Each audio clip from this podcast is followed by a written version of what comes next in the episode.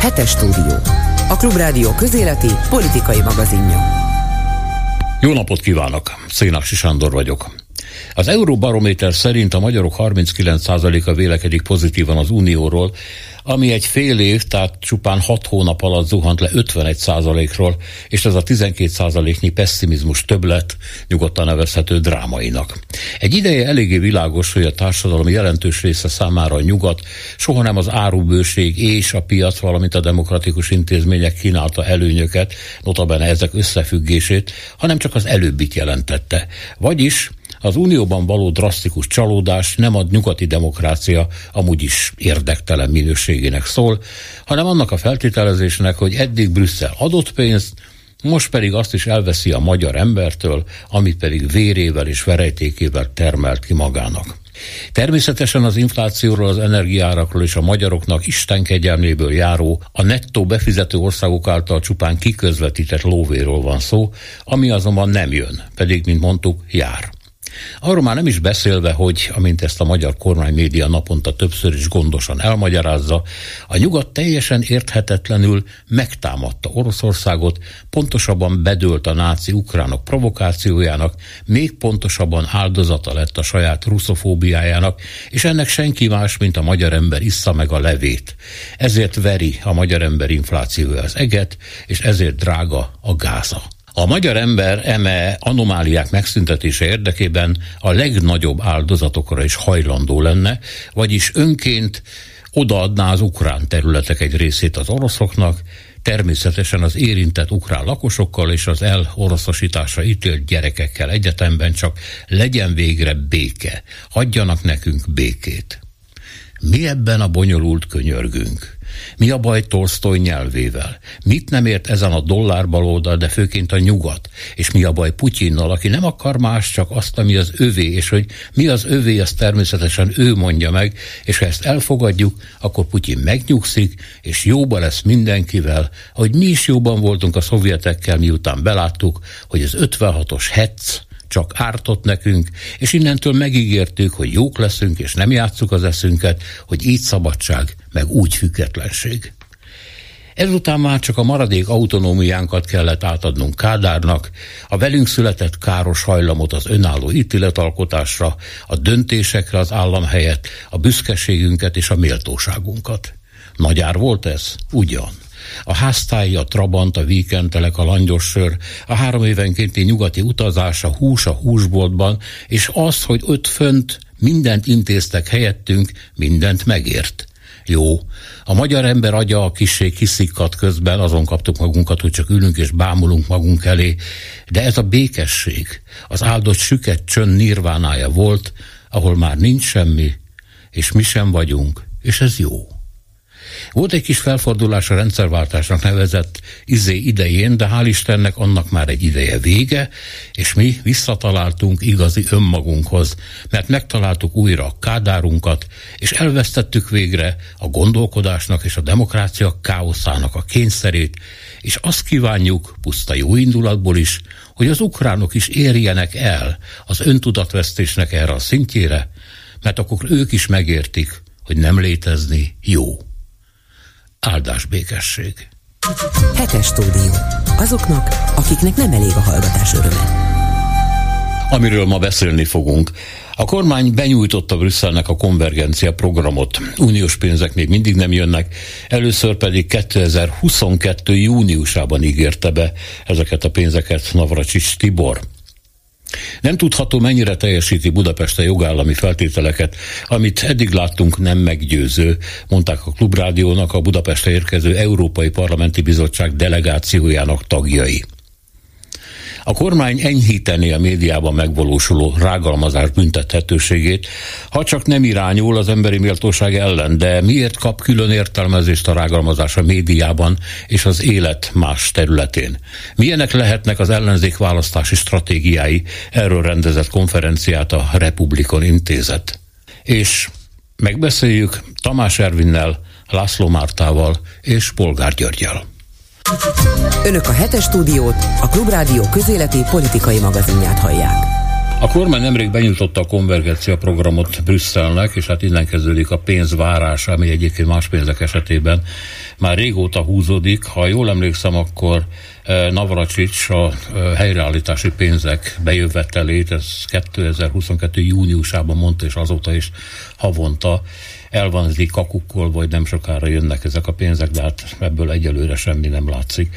Pesnik Mária az itt van velünk, a pénzügykutató tudományos főmunkatársa. Jó napot kívánok! Jó napot kívánok!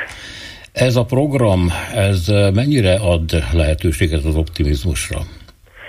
A konvergencia programot minden évben el kell készítenie mindazon országoknak, amelyek nem tagjai a monetáris rendszer, az európai monetáris rendszernek is, így Magyarországnak is. Ennek a programnak a beadási határideje április, ezt meg is tettük, ennek nincs köze az uniós pénzekhez.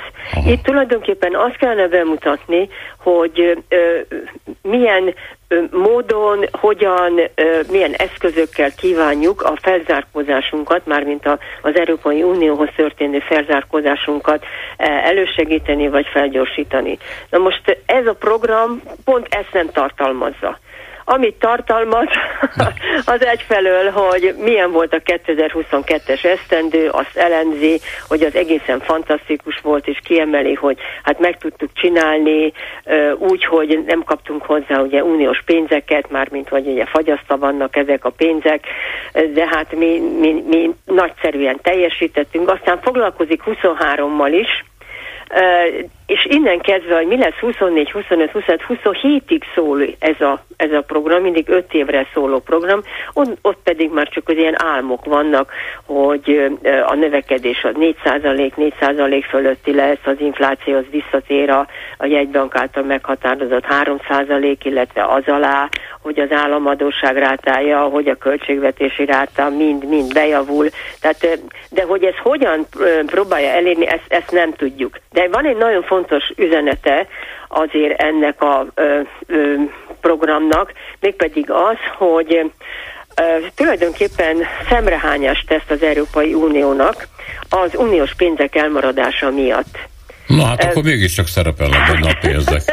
Jól mondja, hogy, hogy, hát, hogy nem kaptunk uniós pénzt, nem jött, ez kedvezőtlenül hatott a, nemzetközi pénzügyi befektetők véleményét is kedvezőtlenül befolyásolta Magyarországgal szemben, és erről Brüsszel tehet. Továbbá a magas kamatfelár, ami mellett ugye hitel tudunk felvenni, ez is Brüsszelnek köszönhető. A, a kedvezőtlen magyar konjunktúra is Brüsszel, tehát, és hogy mesterségesen hátrányos verseny helyzetbe hozták Magyarországot, akkor, amikor segíteni kellett volna. Na most ugye ez az anyag Brüsszelbe megy ki.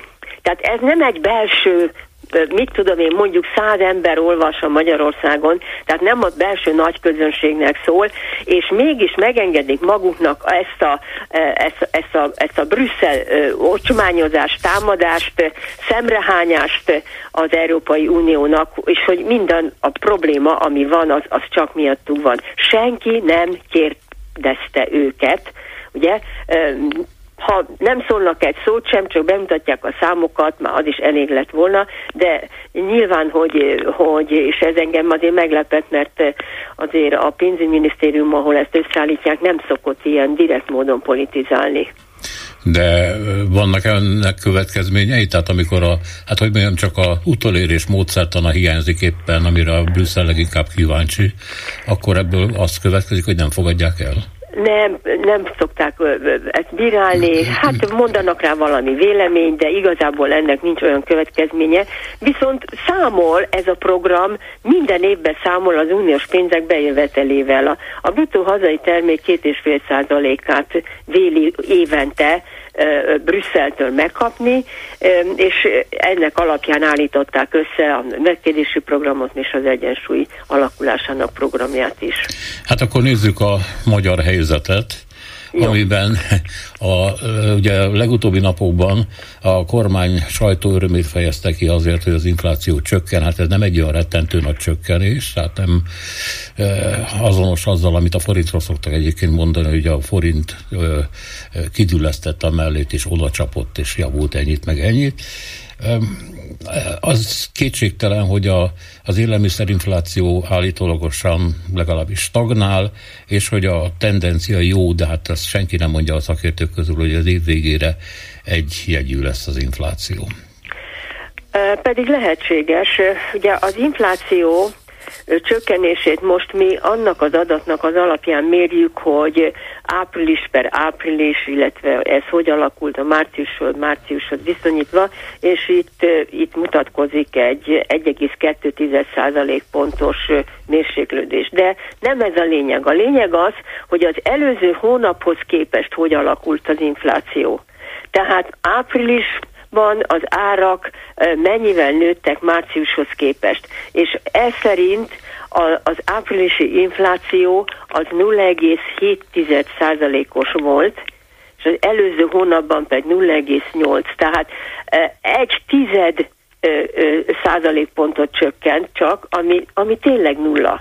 Most ha összevetem azzal, hogy a többieknél mekkora a csökkenés, és hogy a többieknél, az Európai Uniót értem itt most a többiek alatt, már az elmúlt év októberében, novemberében elindult az inflációnak a mérséklődése, nálunk meg még csak most kezd igazából valamelyest egy nagyon-nagyon picit mérséklődni, akkor azt mondom, hogy hát azért azt a bizonyos első helyezésünket az Európai Unióban, ami a legmagasabb inflációt tekinti, valószínű sokáig meg fogjuk őrizni. Egyébként a, az, hogy le tud menni a második fél évben az, az infláció 20% meg esetleg még 10% alá is, annak egyedüli az az, az az oka, hogy az elmúlt évről nagyon jelentős áthúzódó árhatás jön, jött a és ez az áthúzódó árhatás, ez ki fog esni. Ez nagyon gyorsan ki fog esni.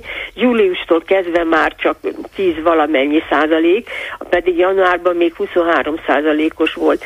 Tehát ha a, a hó per hó vagyis az előző hónaphoz képesti infláció nem erősödik be, és azért számolhatunk most már azzal, mert hisz a energiaárak is ugye mérséklődtek is, hát nagyon erős inflációt korlátozó tényező a lakosság vásárló erejének a, a mérséklődése és egyáltalán a keresletnek a csökkenése, vagyis az infláció saját maga által emésztődik föl, akkor, akkor szerintem van esély arra, hogy 10% alá megyünk, de nem is ez a lényeg, hanem az a lényeg, hogy mi lesz jövőre. Ugyanis a 24-es, most a konvergencia program a 24-es inflációt 6%-ba határozza meg, hát azért ehhez nagyon jelentős bérkiáramlás ütem csökkenésnek kellene bekövetkezni, de ha arra gondolok, hogy ugye ezek a bértárgyalások évvégén, úgy november-decemberben indulnak meg, és november-decemberben az évi átlagos infláció Magyarországon, még, még az évi átlagot mondom, 20% közelébe lesz, egész biztos, akkor nem tudom, hogy ki, ki fogja elfogadni mondjuk azt, hogy a, a béreket csak mondjuk 8 vagy 10%-kal emeljék. Tehát itt nagyon nagy harcok lesznek, és hogyha a bérkiáramlást nem sikerül megfogni, már pedig nagyon feszes a munkaerőpiac, ugye munkaerő hiány van ö, több területen, akkor akkor a bérkiáramlást nem nagyon tudják megfogni, akkor eléggé illúziókusnak tűnik az, hogy jövőre, ugye a jegybank úgy emlékszem, hogy ilyen 4-5 százalék körüli inflációt prognosztizált, most a pénzügyminisztérium ezzel a 6%-kal állt elő, korábban alacsonyabb inflációt mondott, de ez is valószínű még, még, még magasnak fog számítani. De sikerült elkerülnünk a recessziót, mert ugye hónapokkal ezelőtt még sokan ezzel fenyegettek, hogy ez bekövetkezhet. Hát nem, nem, nem tudom, hogy sikerült elkerülni a recessziót. De a technikai recesszióban süllyedt Magyarország már az, az elmúlt év második felében, és szerintem az első negyedévi adat, ami a következő héten fog megjelenni, az már nem csak a technikai recessziót fogja jelezni, hanem, hanem tényleges visszaesését fogja jelezni a bruttó hazai terméknek, legalábbis az előzetes adatok hát egyáltalán nem szívderítőek. Az ipar, ipari termelés csökken, az építőipar az, az, az szinte összeomlott, szintén nagyon erősen csökken, a kiskereskedelmi idegenforgalomnál egy 10%-os visszaesés van az első negyed évben, tehát olyan számok vannak, ami a belső fogyasztásnak és a belső beruházási keresletnek a, a csökkenését jelzik, a lakásépítésnek a csökkenése. Tehát egy, egy, egy, egy belső kereslet csökkenése ből következik az, hogy legfőjebb az export-import különbsége, tehát a külgazdasági kapcsolatain keresztül lehet valami pozitívumot realizálni, de az a, a, a bruttó hazai terméknek a kisebb részét adja, a nagyobb részét a belföldi felhasználás adja. Köszönöm szépen, hogy itt volt velünk. További jó napot. Köszönöm én is, viszont hallásra. Minden jót. Pecsnik Mária Zitát hallották, a pénzit kutató tudományos főmunkatársát. Hetes stúdió. Azoknak, akiknek nem elég a hallgatás öröme. Nem tudható, mennyire teljesíti Budapest a jogállami feltételeket, amit eddig láttunk, nem túl meggyőző, mondták a Klubrádiónak a Budapestre érkező Európai Parlamenti Bizottság delegációjának tagjai.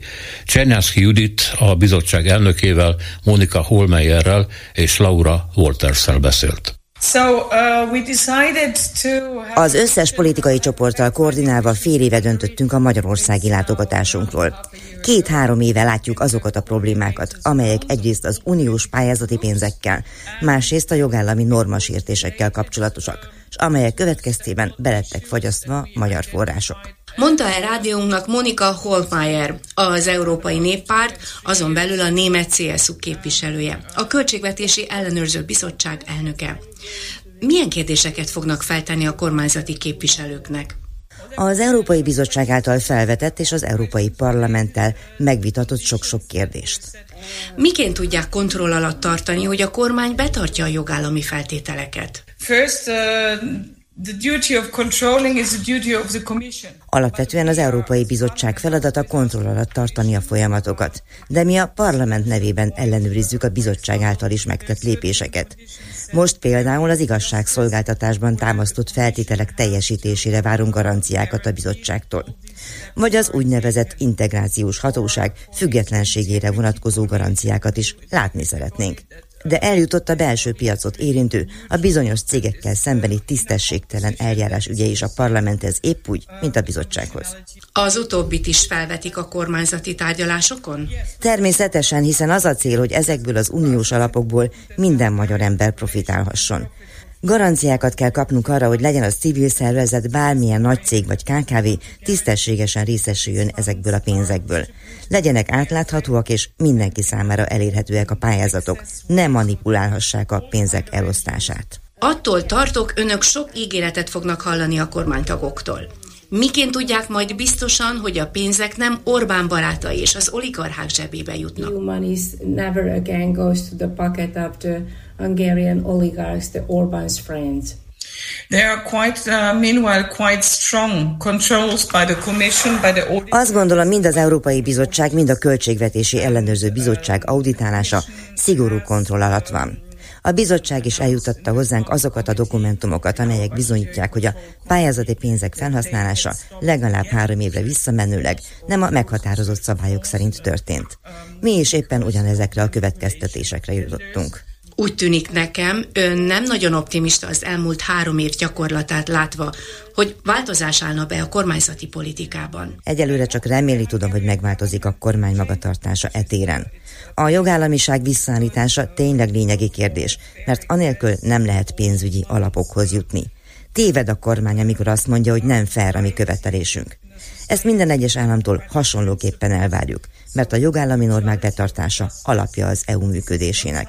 És e tekintetben sajnos egyelőre azt tudom mondani, hogy az auditálások alapján van okunk az aggodalomra. This makes us really concerned. Ön szerint van esélye a magyar kormánynak arra, hogy az önök látogatása után mégiscsak kap uniós forrásokat? Ezt már Lara Wolters-től kérdezem, Holland Hozden parlamenti képviselőtől, aki a Költségvetési Ellenőrző Bizottság tagjaként szintén a delegációval érkezik Budapestre. Well, the reason that we're coming to visit Hungary is that the European Parliament is very concerned about the situation in Hungary. Én egyelőre csak azt tudom mondani, hogy mi csak problémákat látunk mert az alapvető jogok sérülnek Magyarországon, amit önök, a Klubrádió is minden nap megtapasztal. Nyilván mi a tényeket akarjuk látni, hallani, amikor a kormánytagjaival és a civilekkel, elemzőkkel találkozunk, és azzal is tisztában vagyok, hogy mindent fenntartással kell fogadnunk. Kérdésemre Volters elmondja, hogy a K-monitorral, a Transparency International-lel, a Magyar Helsinki Bizottsággal, az Oltalom Karitatív Szervezettel, a Budapest Intézettel és természetesen oknyomozó újságírókkal is tárgyalnak. Magunk is olvassuk a különféle jelentésekben és újságokban, hogy Orbán tulajdonképpen saját magának építetett egy kis vasutat, hogy saját köreinek osztja ki a földeket, és ezek az oligarchák kapják meg az uniós agrárszubvenciókat. A legutóbbi költségvetési ellenőrzéseink alapján ismét megerősítést nyert, hogy indokolt az uniós pénzek befagyasztása ami részben jelenti a kohéziós alapokat és a nagyobb összegű COVID-féle helyreállítási alapot. Ahogy az előbb jelezte, fenntartásokkal fogja fogadni az ígéreteket amiből tele lesz a padlás, szerintem. I think as the Budgetary Control Committee we have to be fair. Tekintve, hogy mi vagyunk a Költségvetési Ellenőrző Bizottság, mindenki számíthat a tényszerűségünkre. Minden esélyt megadunk, de eddigi tudásunk szerint nem biztató a helyzet. És nem azért mondjuk ezt, mert a magyar kormányról van szó, hanem azért, mert a magyar emberek, a kis emberek érdekeit tartjuk szem előtt a pénzek elosztásakor mert tudjuk, hogy sokan akarnának újra demokráciában élni. De azzal is tisztában vagyunk, ahogy mondani szokták, kutyából nem lesz szalonna. Értve ezt a jelenlegi kormányra. Nem értjük, hogyan volt képes egyik pillanatról a másikra az igazságügy függetlenségét biztosítani hivatott törvényt alkotni, majd egyik pillanatról a másikra el is fogadni azt a törvényhozásnak. Érteni vélem, kell a pénz. Nos, akkor hogyan lehet biztosabban, hogy nem folyik el a pénz újra és újra? Nekünk most az a dolgunk, hogy nyomás alá helyezzük az Európai Bizottságot. Szerintem most már nem lehet diplomatikusan kerülgetni a témát, mint macska a forrókását. A tényeket és az ígéretek megvalósulását akarjuk látni. Gondolom készítettek egy listát arról, melyek a konkrét elvárásaik. Leteszik azokat a tárgyalóasztalra? Igen, amit már korábban is megalkottunk. Az úgynevezett szupermérföldkövek, amelyeken pontról pontra haladva ki lehet pipálni mindazt, ami megvalósult. A jogállami elvárások tekintetében követeljük az intézményektől elvett függetlenség visszaállítását. Követeljük a sajtószabadság visszaállítását, a pénzügyek átláthatóságát, a független igazságszolgáltatást. Nem szeretnénk persze úgy járni, hogy a pénzek folyósítása után visszarendeződnek a dolgok, és minden úgy megy tovább, mint eddig. Biztos vagyok abban, hogy a jövő heti látogatásunk nem az utolsó lesz Magyarországon. A 27 szupermérföldkőnek nevezett az önök által felállított feltételekből hányat láttak, vagy látnak megvalósulni? Hányat tudnak nyugodt szívvel kipipálni? Well, this is a big point of contention in the European Parliament. Nos, ez továbbra is komoly vitatárgyát képezi a parlamentben de már akkor is felvetettük, amikor jóvá hagytuk a Covid-féle helyreállítási alap szupermérföldköveit, hogy ugyan miként lehet ezeket lecsekkolni, mi számít elfogadhatónak, megvalósítottnak. Hozzáteszem, ezek a mérföldkövek nem csak Magyarországgal szembeni elvárások. Minden tagországnak teljesítenie kellett a feltételeket. Én mindig azt mondtam, túl tágak a feltétel keretei, nem lehet exaktan számon kérni a teljesítéseket. Oké, okay, értem én, hogy a demokrácia megkövetelése és meghatározása nem olyan, mint mondjuk a rakétatudomány. De épp azért van szükség a folytonos párbeszédre. Egy dolog a leírt betű, a másik annak konkrét értelmezése. Tényleg nyitott vagyok minden érv befogadására, amikor tárgyalni fogok a kormányjal. Nincs előre bekészített konklúziós és eredménylistánk. A tárgyalást követő hetekben dől el, mire is jutottunk mert azt tapasztaljuk, hogy mindeközben állandó változtatásokat hajt végre számos téren a kormány, ami kiszámíthatatlan. Vagy éppen az ígérete ellenére másképp cselekszik. Azért továbbra is faggatnám, hogy számít valamiféle áttörésre. Sejti, mi lesz az a pont, ami megfordíthatja az eseményeket? Hasonló helyzetben voltunk, amikor Prágában jártunk Babis miniszterelnökségekor. Megjegyzem, tudomásom szerint Orbán Viktor még soha nem fogadott uniós bizottságot. Nagyon nehéz nyílt és őszinte tárgyalást folytatni. Nekem mindig az az érzésem, hogy színjáték zajlik, de azért bizakodom. És abban is, hogy Varga Jurittal is tudunk tárgyalni. Miért nem biztos, hogy fogadja magukat? Egyelőre tőle nem kaptunk semmilyen visszajelzést, nem igazolta vissza a tervezett találkozónkat. Kérdésemre, hogy a többiek mind visszaigazolták a találkozójukat. A válasz határozott igen volt. Így találkozik a delegáció Navracsics Tibor területfejlesztési miniszterrel, Bóka János igazságügyi államtitkárral, Vindis László számvevőszéki elnökkel, Dencső Balázsal, az európai támogatásokat auditáló főigazgatóval, Vágújhelyi Ferenccel, az adóhivatal elnökével, az új integritás hatóság elnökével, Bíró Ferenccel is. A parlamentben tárgyalnak a gazdasági, az igazságügyi, az európai ügyek és a költségvetési bizottsággal is. Felkeresi Karácsony Gergely főpolgármestert és a Magyar Önkormányzatok Szövetségét is. Jelenti ez azt is, hogy egyszerűsödik a helyi programokat támogató források közvetlen lehívása?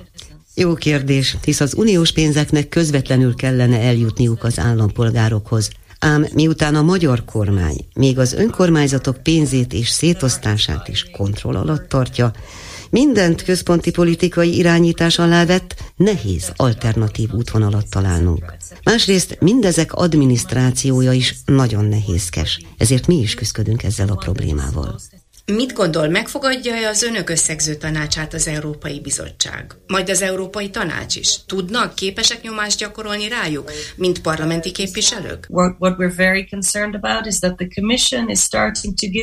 Attól tartunk, hogy a bizottság szép lassan elkezdi porciózni a pénzeket a magyar kormánynak.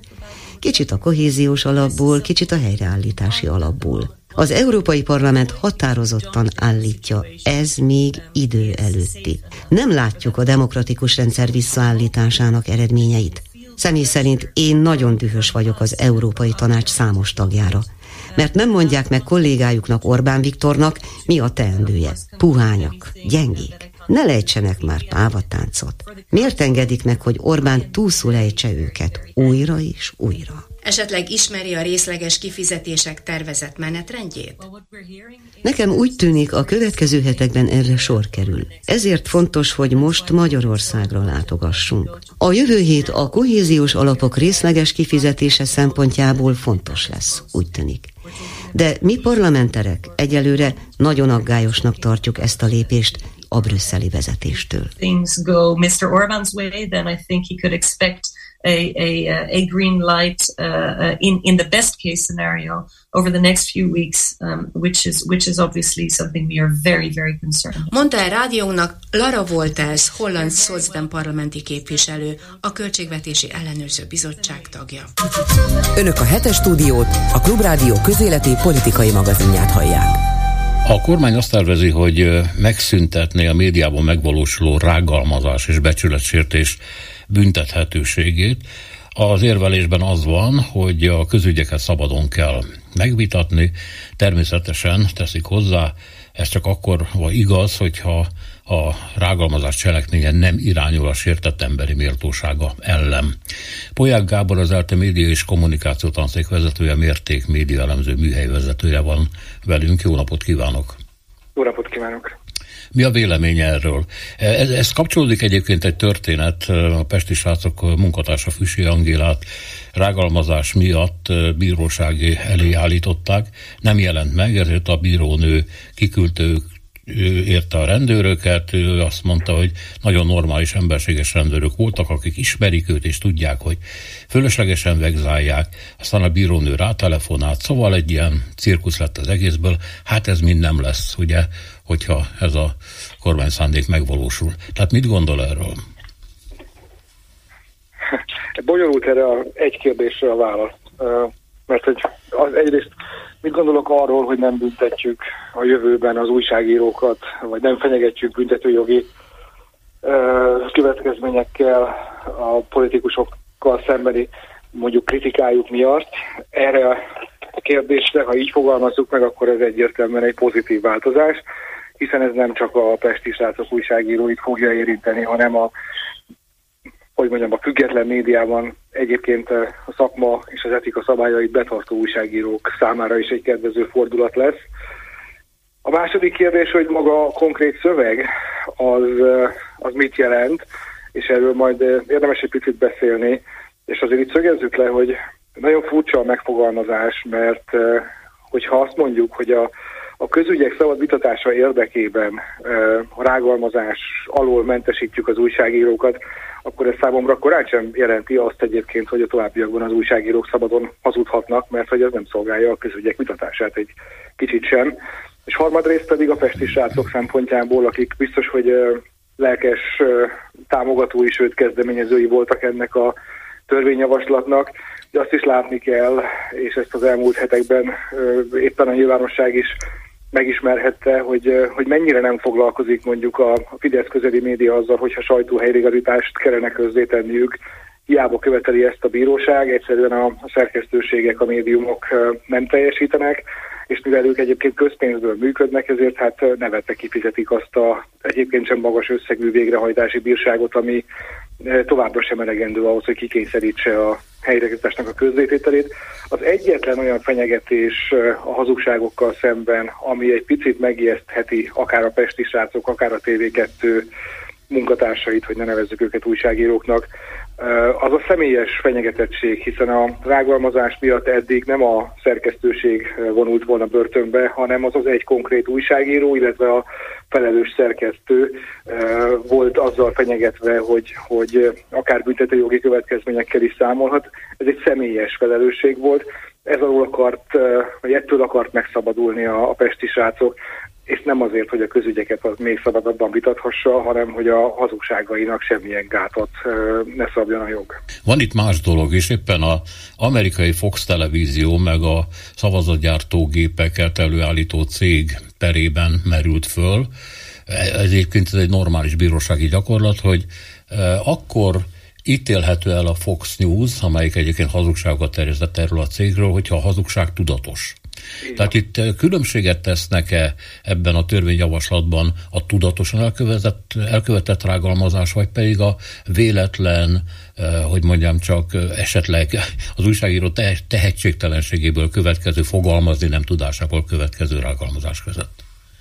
Az a helyzet, hogy ez az amerikai bírósági gyakorlatból származó elvárás, ez 1994 óta irányadó volt a magyar bíróságok számára is. Nem volt törvénybe iktatva, hanem az Alkotmánybíróság még a 90-es évek első felében ugyanezt az amerikai elgondolást vette át a magyar jogba, és hogyha megnézzük, hogy a rágalmazást hányszor alkalmazták újságírók ellen, akkor nem azt fogjuk találni, hogy eddig egyébként éjjel-nappal újságírókat küldtek börtönbe a bíróságok, mert ez a mérce, hogy két esetben lehet közszereplők, eset, közszereplők megsértése esetén valamiféle súlyos, akár büntetőjogi következménnyel számolni. Ez a szándékos hazugság volt eddig is, illetve a szakmai szabályoknak a súlyosan gondatlan meg nem tartása miatt bekövetkezett hazugság. Tehát egy újságíró egyébként azért arra nem hivatkozhat, hogy hát az ő egy forrása az ezt állította, miért nem kérdezett meg legalább még egyet. Tehát ez egy, az újságírók számára egy szigorúbb mérce volt, de valójában nem arról volt szó, hogy itt egy nagyon szélesre nyitott kapu volt az, ami mellett a, az újságírókat fenyegette ez a büntetőki következmény, mert hogy egy nagyon mértéktartó és egy nagyon jó alkotmánybírósági mérce határozta meg eddig is a, a bírósági gyakorlatot. Én nem gondolom azt, hogy a szándékos hazugság az bármilyen módon a demokrácia épülését szolgálna. Tehát a szándékos hazugság az az, amikor, amikor valaki vagy tudja, hogy amit mond, az, az nem igaz, és akkor ennek számol azzal a következményével, hogy a, a hazugságnak lesznek negatív társadalmi következményei, vagy egy újságíró esetében azért nem tudja, mert nem hajlandó annyi munkát belefektetni, amennyi egy újságírótól elvárható. Semmilyen módon ez a demokráciát, a közügyek vitatását nem szolgálja, és mondom, hangsúlyozom, hogy miután ez a feltétel szerepel a mostani eh, Kocsis Máté féle eh, szövegben is, hogy a közügyek vitatásához eh, van szükség arra, hogy a, az újságírók fenyegetettsége megszűnjön. Én egy, egy el tudom képzelni, hogy egy, egy bátor bíró egy ilyen ügyben, mint a nem tudom, a pesti srácok valamelyik szándékos hazugság ügye lenne, ha lenne ilyen, akkor azt mondanám, hogy már pedig hát ez a, a közügyek vitatását egyáltalán nem érinti, ugyanúgy e, lehet megítélni, mint eddig. Na most a, a törvényjavaslat úgy fogalmaz, én nem ismerem a szöveget, csak azt, ami a médiában erről megjelent, és hogy lehet, hogy ez csak egy ilyen összefoglaló. Tehát ha rágalmazásról van szó, az már ereve egy minősítés, ugye? És nincs olyan rágalmazás, ami nem irányul az emberi méltóság ellen, nem irányul annak a lerombolására. Tehát ez a kivétel, amit a, amit a törvényjavaslat tesz, az nekem kicsit értelmetlen nem könnyű értelmezni. A rágalmazás eh, az egy olyan, olyan bűncselekmény egyébként, amit eh, tényállításokkal lehet elkövetni, jellemzően valótlan tényállításokkal lehet elkövetni, méghozzá olyan tényállításokkal, amik a becsület csorbítására alkalmasak. Van olyan elképzelhető olyan eset is, amikor egy valós tényállítással valósul meg a rágalmazás, mondjuk valamilyen múltbeli uh, félrelépésnek vagy, vagy helyzetnek az indokolatlan mindenféle köz- és magánérdeket nem szolgáló felhánytorgatása, tehát van, ez bele van építve már nagyon régóta a jogszabályba, hogy akár tehát egy valós állítás is lehet a rágalmazásnak a megvalósítója, de alapvetően mégiscsak hazugságokkal valósult ez meg hazug tényállításokkal. Az emberi méltóság ez szerepel különböző, tehát ez nem csak az alkotmányban szerepel, mint, mint egy ilyen eszme, hanem ez szerepel a polgári törvénykönyvben, szerepel a médiatörvényben. Nincs mégsem ennek egy nagyon világosan kidolgozott kerete, hogy ez pontosan mit is jelent. Itt azt szoktuk mondani, hogy ez az emberi minőséget kétségbe vonó, tehát mondjuk a, azt megtagadni valakitől, hogy ő a, az ember ember közösség része, tehát mondjuk valamiféle állati lealacsonyítást az az, ami az emberi méltóságot sérti. Egyébként ilyet sem a, a független média szokott elkövetni, hát erre a Magyar Nemzetnél találunk példát, és most nem fogom tudni pontosan felidézni, hogy párbeszéd politikus nőjével szemben milyen ilyen típusú ilyen megalázó, állatias kategóriába soroló kijelentés hangzott el egy kb. két évvel ezelőtt, de tehát ez igazából nem, nem látom még, hogy a, a bíróság számára mit fog jelenteni, hogy hol fog ez a határ ö, megjelenni, mert a rágalmazásnál kifejezetten tényállításokról van szó. Ugye ez a módosítás az érinti a, a másik ide kapcsolódó bűncselekményt, a becsületsértés bűncselekményét is, ott a nem tényszerű állításokkal, hanem valamiféle minősítéssel megvalósuló becsület csorbítására alkalmas közlés az, ami, ami büntethető. Ilyet soha újságíróval szemben nem szabtak ki, soha. Még egy rövid kérdés és egy rövid válaszra van időnk. Különbséget lehet tenni a médiában megvalósuló rágalmazás, becsületsértés és az élet más területein elkövetett rágalmazás között? Elvileg igen, hiszen a médiában dolgozók mégiscsak professzionális szakemberek, vagy legalábbis úgy tekinti őket a társadalom, és ezért egy komolyabb elvárás fogalmazódik velük szemben. Gyakorlatilag ma már egészen egyértelmű, hogy a, a médiában elkövetett jogsértéssel nagyon hasonló, vagy akár annál súlyosabb társadalmi következménye lehet a közösségi médiában egy nem professzionális újságíró által elkövetett hazugságnak vagy becsmérlésnek. Ez, ez egy jogos kérdés, és nem tudom meddig de hát ugye ez az újságírásnak, mint szakmának az érdeke, hogy azért tulajdonképpen úgy tekintsünk rá, mint egy a, a legnépszerűbb influencernél, meg Facebook felhasználónál is mégiscsak egy, egy komolyabb professzionális felkészültséggel rendelkező, de egyébként akkor éppen ezért társadalmilag is nagyobb felelősséget vállaló szereplőre. Ez az újságírás lényege. Köszönöm szépen, további jó napot! Viszont hallásra! Polyák Gábort hallották, az ELTE média és kommunikáció tanszékének vezetőjét, a Mérték Média elemző műhely vezetőjét. Hetes stúdió. Azoknak, akiknek nem elég a hallgatás öröme. Milyenek lehetnek az ellenzék választási stratégiái? Erről rendezett konferenciát a Republikon intézet Lai Viktória beszámolója. Mi az oka, hogy egy nehéz gazdasági világpolitikai helyzetben Magyarországon a kormányzó párt 7-800 ezer szavazót veszít, de továbbra is őrzi törzs szavazóit. Másrészt pedig, hogy a leszakadó szavazókból az ellenzéki oldal nem tud összességében meríteni. Egy év múlva furcsa választás lesz, ami egyfelől együttműködési kényszert támaszt, másfelől valódi versenyt az ellenzéki pártok között. A Republikon Intézet csütörtöki konferenciájának második panelén az ellenzéki pártok képviselői vettek részt. Szabó Tíme a párbeszéd frakció vezetője, Kunhalmi Ágnes az MSZP társelnöke, Kovács Gergely a Magyar Kétfarkú Kutyapárt elnöke, Gyöngyösi Márton a Jobbik elnöke, Gelencsér Ferenc a Momentum mozgalom elnöke, Csárdi Antal az LMP országgyűlési képviselője, és Arató Gergely a DK frakció vezető helyettese. A beszélgetést az elmúlt egy év tapasztalataival kezdték, amelyek kapcsolatban Kunhalmi Ágnes elmondta, rosszabb állapotban van az ellenzék, mint korábban volt. Az MSZP-ről pedig kijelenthető, hogy tartja saját frontvonalait. Hogy ez később mire lesz elég a 24-es EP választáson, azt meglátjuk. Amit az MSZP tett eddig, az egyrészt az, hogy minden egyes időközi győzelemnél ott volt, és motorja volt, és szereplője volt aktívan, és segítette a partnereket is abban, hogy egy-egy időközi választáson meg tudjuk verni a Fideszt. Jászberényben is sikeresek voltunk, Oroszlányban is sikeresek voltunk. A másik pedig az, hogy januárban küld küldtünk egy levelet a többi demokratikus ellenzéki pártnak, hogy megkérjük őket, hogy üljünk le egy asztalhoz, és legalább az önkormányzati választásokat kapcsoljuk ki a köztünk lévő versenyből. Mert óriási a tétje az önkormányzati választásoknak is. Erre kevéssé szoktak figyelni, de a szabadvárosok számát, amelyeket 19-ben elnyert az ellenzék, nem tudjuk megőrizni, illetve nem tudjuk növelni a számát, ez pedig csak közös indulással lehet helyben. Ha tetszik ez bizonyos pártok, ha, ha nem, akkor 24 nélkül úgy szoktam mondani, hogy nincs 26 sem. Arató Gergely elmondta, hogy a DK három alapvető tanulságot vont le, amik alapján próbáltak politizálni az első egy évben. Az egyik tanulság, amit levontunk az, hogy érdemi, eh, baloldali, szociáldemokrata tartalom nélkül nem lehet olyan ellenzéki eh, szövetséget, olyan ellenzéki választói koalíciót összerakni, amelyik versenyképes lenne a fidesz -szel. A második dolog az, hogy azt láttuk, hogy az ellenzék jó eredményének egyik akadálya az a az volt, hogy nem hitték el, hogy képes lenne kormányozni. Sokunknak volt ilyen élménye is a választásokon, hogy oda jött hozzánk derék választó, és azt mondta, hogy jó, hát ez a Fidesz, ez borzalmas, na de hát azért ki tudná itt vezetni az országot. És azt gondoljuk, hogy ezt be kell bizonyítani, ezen dolgozni kell, erről szól az árnyék kormány projekt. A harmadik dolog pedig a hálózatépítés. Nem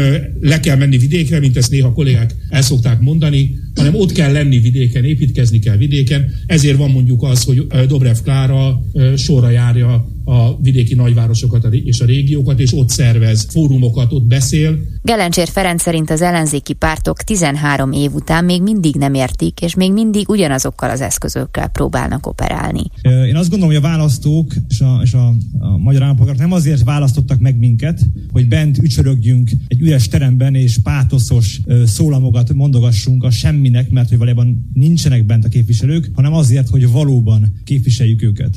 Ugye kiáltunk a katást tüntetőkért elsőként. Egerben összeszedtünk 8000, majdnem 8000 aláírást, csak a Momentum, azért, hogy egy valódi elkerülő út épüljön. Végül Lázár János személyesen jött le, és mondta azt, hogy meghajlik a helyiek akarata előtt, és egy valódi elkerülő út lesz. Gyöngyösi Márton szerint az utóbbi egy év több szempontból is turbulens volt pártja számára. Rossz és elhibázott stratégia volt az, hogy kizárólag az összefogásra buzdítva azt hittük, hogy a politikában összeadódnak a politikai pártokra külön-külön leadott szavazatok egy összefogás esetén. Ez, ez nincs így. Az összefogás mellett ideológiai politizálást kell végeznie minden pártnak, aki ebben az összefogásban részt vesz eltökéltem azt, hogy ebben a ilyen lélekbúvárkodási pillanatban a néppárti politikáját a Jobbiknak végigviszem, és azt a részleges név és brandváltást, ami ehhez szükséges, és az ideológiai megalapozást, azt most az én elnökségem alatt végig, végig visszük. Kovács Gergely és az MKKP köszönik jól vannak, bár szerinte számukra jobban megérni az Amerikában élő magyarokkal foglalkozni, hiszen jól jönne a sok mikroadomány a következő választáson. Ami nálunk egyébként nagy változás, hogy, hogy végre lett annyi emberünk, hogy, hogy tudunk érdemben foglalkozni azzal a sok jelentkezővel, aki jelentkezik. A kutyapártól ez egy nagy hiányosság válság volt egyébként a választás előtt. Fel tudtunk venni regionális koordinátorokat, ugye gondolom ez máshol már létezik 70 éve, akiknek tényleg ez a dolguk, hogy a becsatornázzák a passzivistákat. Egyébként talán még olyan nap is volt, amikor az összefogás szót nem hallottam az elmúlt év során, bár a mai nap viszont ez valószínűleg a, ez, a, ez a statisztika romlani fog elég erősen. Szabó Tímea elmondta, a 2018-ashoz képest tavaly is hosszúra nyúlt a gyászmunkájuk. Szerinte nagyon fontos, hogy valós alternatívát mutassanak fel ebben a rezsimben. Egy újra definiálás folyamata van most az ellenzékben. Mindenki szerintem helyesen keresi a saját útját, akár kordonbontással, akár árnyékormányjal, akár máshogy. Az biztos, hogy erre körülbelül van egy, egy fél évünk, évünk, hogy, hogy kitaláljuk, hogy, hogy lehet-e ezzel valamit csinálni, vagy akár 26-ba el kell jutni odáig, hogy akkor nem tudom, nem indul az ellenzék a választáson. Az LMP is elvégezte a maga önvizsgálatát, mondta Csárdi Antal. A valós problémák alatt adott esetben a jövőben mutató problémákra kell felhívni a figyelmet, és kell kiállnunk azokért a dolgokért,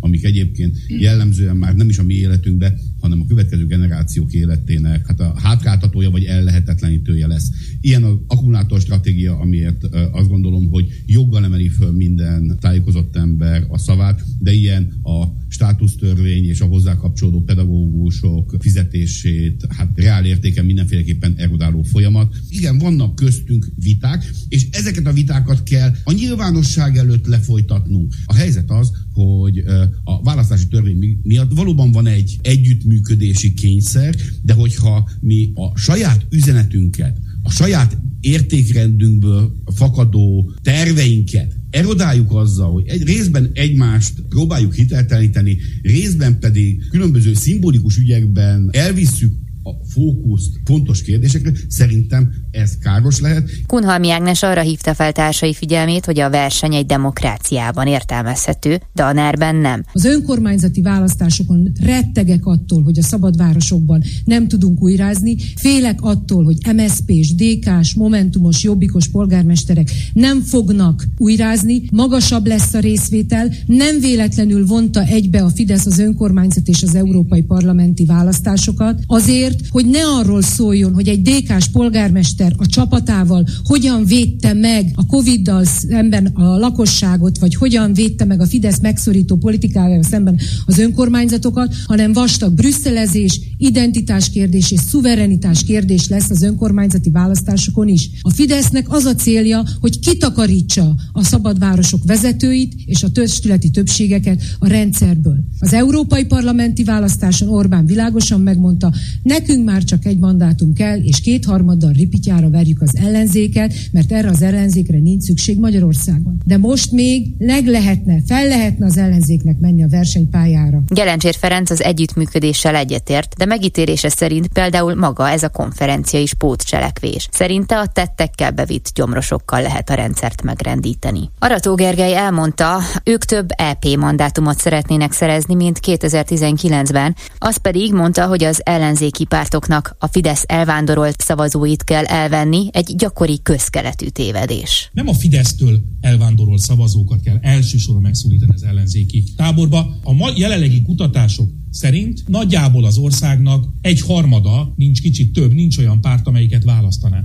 Az ellenzéknek ezek között az emberek között kell szavazókat találnia. Már bocsássatok meg, de nem a egyébként kiváló hírműsorokkal és politikai híroldalakkal kezdik a napjukat, hogy lássák, hogy a Momentum aznap bontott-e kordont vagy nem, hanem ennél sokkal hétköznapibb és egyszerű problémáik vannak, mert ki kell fizetniük a villanyszámlát. Én azt gondolom, hogy, hogy, hogy, hogy azon érdemes mindig gondolkoznunk, hogy hogyan tudunk ezek közül a szavazók közül többet megszólítani. Az MKKP stratégiájával kapcsolatban Kovács Kerkei elmondta, külön indulnak az önkormányzati választáson. Egyelőre egy fognak támogatni. Igaziból a, a Baranyi Krisztát támogatjuk egyedül egyelőre a, a mostaniak közül. Úgyhogy igazából nálunk annyi a feature, hogy mi nem fogunk nagyon sok helyen elindulni. Nyilván mi listáról tudunk bejutni ugye a listavezetőkkel, hogyha minden körzetbe indulunk. Nekem fontosabb az, hogy olyan képviselőink legyenek, akik mondjuk tényleg csinálnak valamit, meg úgy, meg úgy értenek a dolgokhoz. Úgyhogy emiatt szerintem egy 20-30-40 kerület per város lesz összességében, ahol a kutyapárt elindul. Az LMP ugyan hónapok óta dolgozik a stratégiájukon, de Csárdi Antal nem fejtette ki bővebben, mert nem volt felhatalmazva, hogy a rendezvényen tegye azt közzé. Szabó tímja pedig azt hangsúlyozta, hogy versengő együttműködésre van szükség. Nem tagadjuk azt, hogy megindul egy tisztulási folyamat, az, az EP választás az erre. Talán, hogyha külön-külön indul mindenki, akkor, akkor ez egy jó alkalom bizalom lehet, de a végén akkor is lesz valamiféle együttműködési kényszer. Ami szerintem egy rettenetes gyengesége az ellenzéknek, az a monotónia, tűrés teljes hiánya. Tehát bele kapkodunk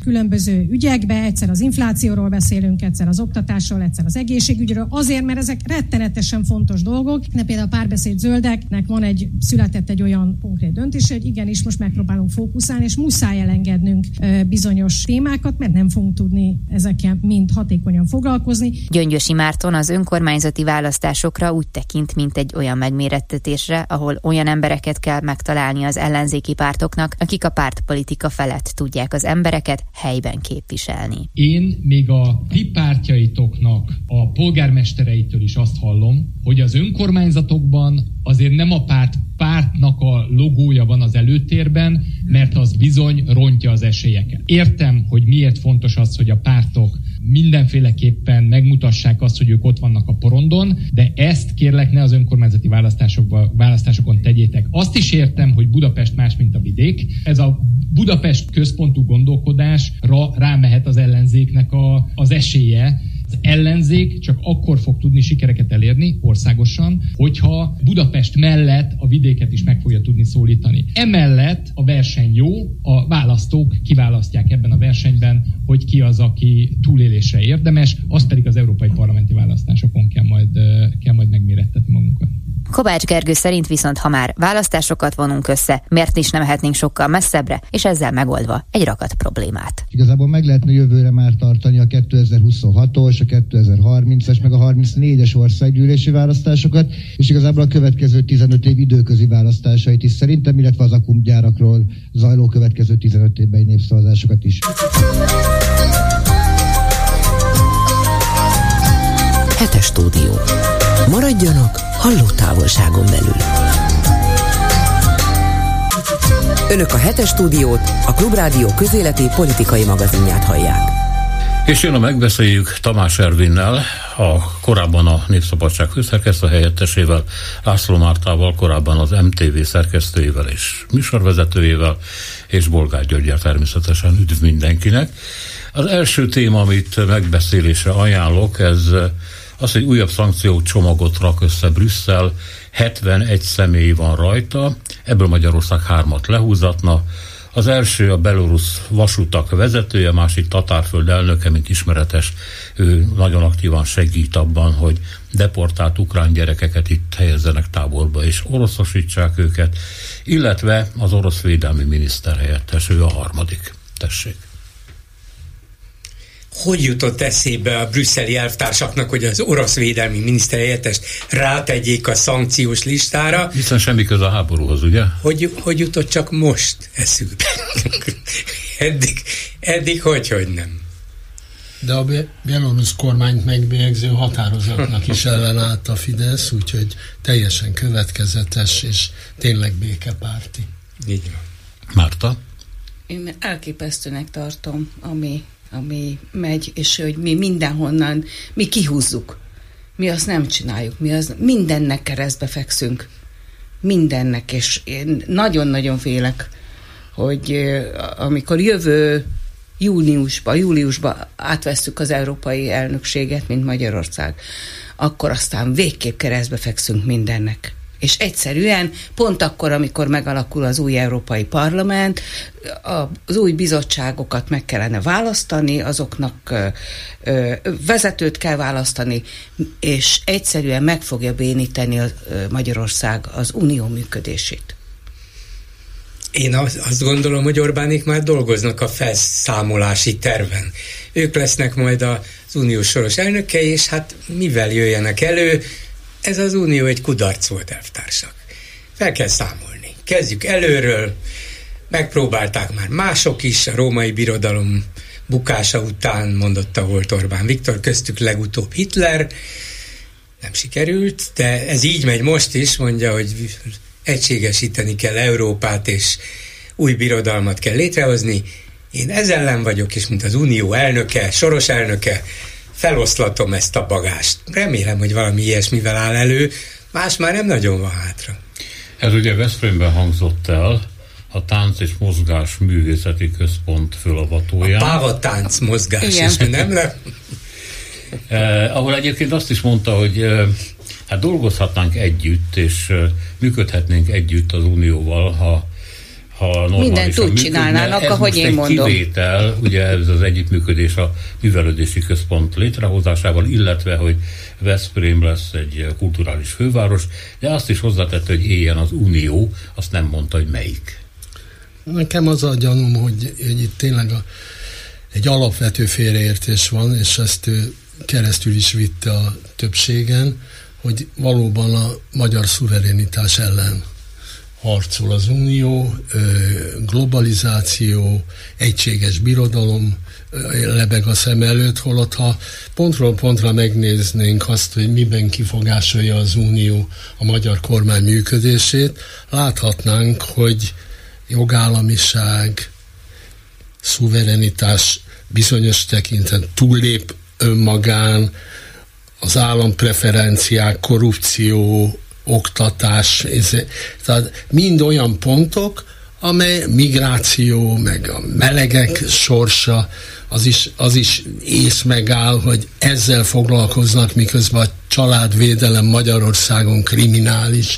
Nem tudsz úgy egy újságot elolvasni, hogy ne csapja agyon a férje a feleségét, ne ölje meg a gyerekeit, eh, ne legyen iszonyatos eh, botrány az utcában, ahova be nem mer senki menni, még a rendőrség se. Szóval ezzel van tele, meg a gyámügyi eh, borzalmas történetekkel a nyilvánosság, eközben mi a melegek, meg homofóbok elleni szankciók mellett kardoskodunk, szóval egy kicsit belegondolna a magyar átla, átlagpolgár abba, hogy konkrétan mit kifogásolnak akkor könnyebb lenne eligazodni, hogy semmiféle olyan szuverenitás sértő akció nincs Magyarország ellen, amit így fölnagyítva a plénum elé tár a kormányfő. Éppen most, május 9-én volt 73 éve annak, hogy Robert Schumann a francia, akkori francia külügyminiszter elmondta azt a híres beszédét, aminek az alapján elindult és ö, ö, az európai az acél és szénközösség, aminek az volt a lényege, hogy ezen alapító országok a szén és acél termelésüket közös ellenőrzés alá vonják. Így indult az európai közös gondolat, aminek a mai napig szemtanúi vagyunk. Most homlok egyenes más beszédet hallottunk Veszprémben az Európai Unióról, mint amit szerencsétlen volt külügyminiszter elmondott ezelőtt 73 évvel. Hát elképesztő. És azért szén és acélközösség, mert ez az a bizonyos nehézipar, amelyik a fegyvergyártás alapja. Vagyis a második világháború szörnyű tanulságai után az európai vezetők úgy gondolták, hogy akkor lehet megakadályozni az újabb és újabb háború kirobbanását, ha például az alapoknál együttműködésre késztetjük, kényszerítjük, ösztönözzük az európai országokat. Ha majd együtt lépnek például ezekben a keretekben, akkor nem egymás ellen fogják fordítani a fegyvereiket, vagy talán nem is fegyvereket fognak gyártani. És ehhez képest Orbán Viktor most ott tart, hogy Hitler akarta egyesíteni Európát, most így megy ez most is. Igen, én úgy tudtam, hogy nem fegyverrel, nem erőszakkal, nem háborúkkal, hanem mindenki bátran önként és, önként és dalva beleítve Magyarországot is jelentkezett, hogy szeretnénk tagok lenni. Még ott várnak a kívül a tagok, az, azok, akik szeretnének tagok lenni. Itt vannak a Schengeni határainkon kívül, itt van az a derék Szerbia.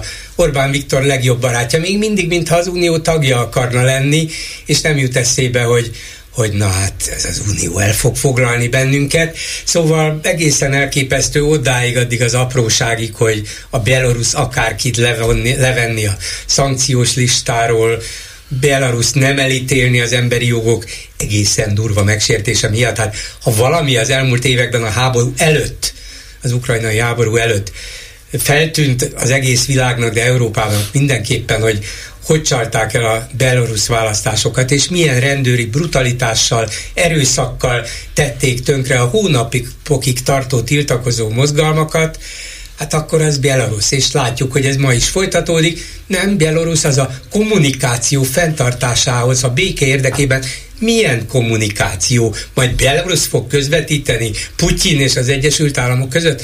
Orbán azt mondja, hogy az amerikaiaknak és az oroszoknak kellene közvetlenül tárgyalniuk a béke érdekében.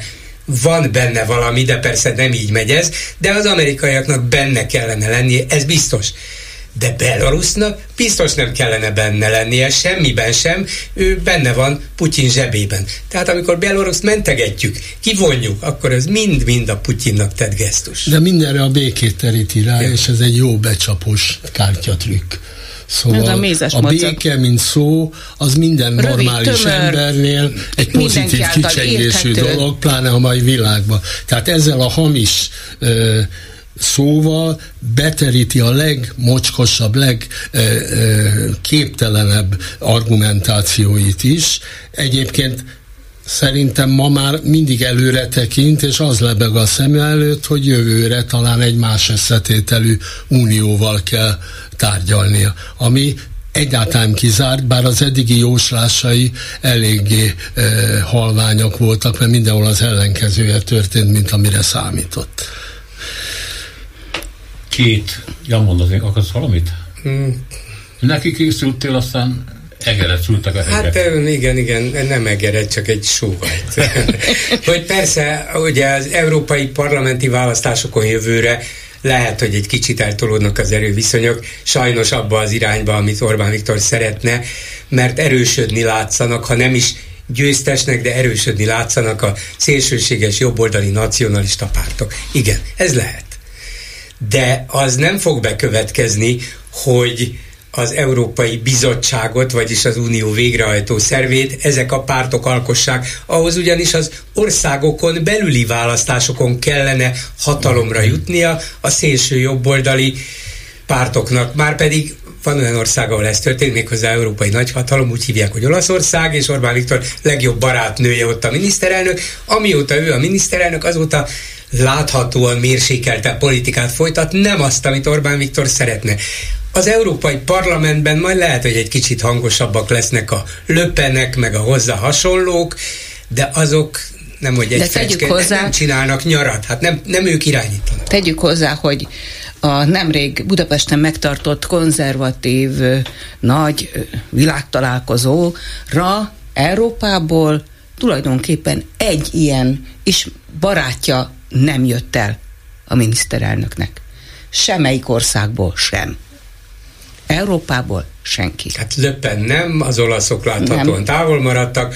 A volt bukott kelet-európai barátai, Babis, Jansa. Akik már régen ezek, igen. nem tényezők.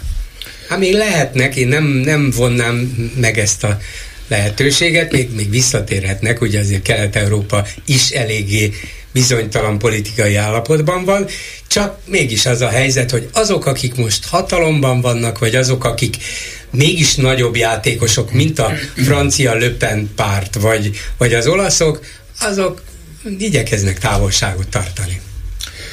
Két számadat, az egyik szerint a magyaroknak már csak 39%-a lát pozitívumot az Unióban. Ez fél év alatt... Tudom, mit akartam mondani. Ez biztos, tudom. hogy én viszont nem tudom elmondani nem, meg. Nem, nem, nem.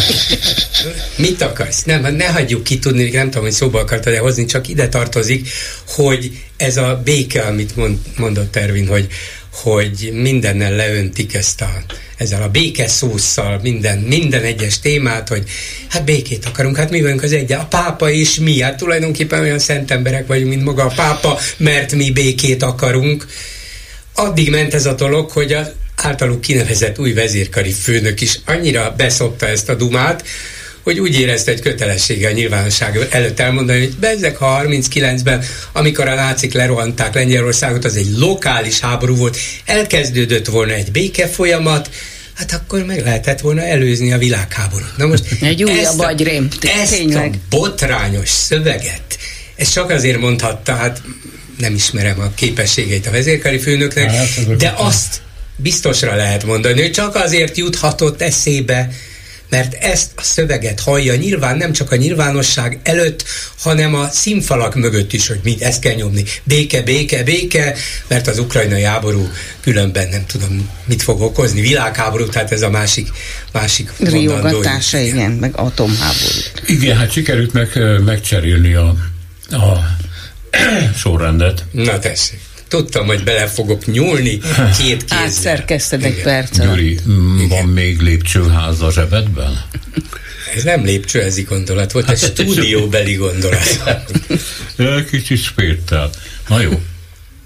Tehát valóban a vezérkari főnök azt mondta, hogy 39 után lokális háború volt Lengyelország és Németország között. Ez a lengyelek fülének ez olyan mondat, amit mi nem is tudunk elképzelni, tehát ez maga a rettenet.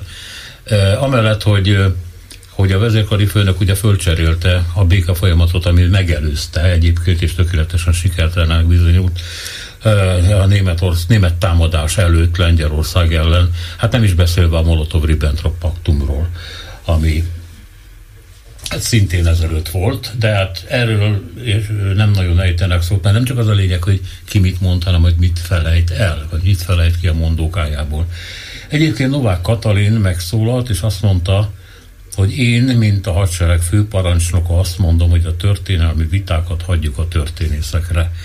Hát, ha akarom, ez egy helyretétel, nagyon szerint és visszafogott módon. Holott egész más kellett volna mondani. Bizonyán. Szóval azért vehetni magának a bátorságot, hogy egy saját maga által kreált mondatot elmondjon. Egy ilyen kijelentés kapcsán, ami nem csak a történelmi tények abszolút megmásítása, hanem a megfelelni akarásnak valami olyan csúcs teljesítménye, Igen. amit ha ez a vezérkari főnök továbbra is ö, tesz, abból nagyon csúnya egy diplomáciai botrányok, kettő, akár hadügyi botrányok is lehetnek. Nem, nem értem, hogy ebbe ő miért ment bele, nem hiszem, hogy ezt készen kapta, hogy mondja el, hanem, hanem meg akar felelni ennek a hangulatnak, amit kelt ez a kormány. Tudja, folyamatosan túltoljuk a biciklit minden téren. És hát nem tudta, hogy beletenyere a legérzékenyebb magyar-lengyel baráti ö, kapcsolatok mélyen.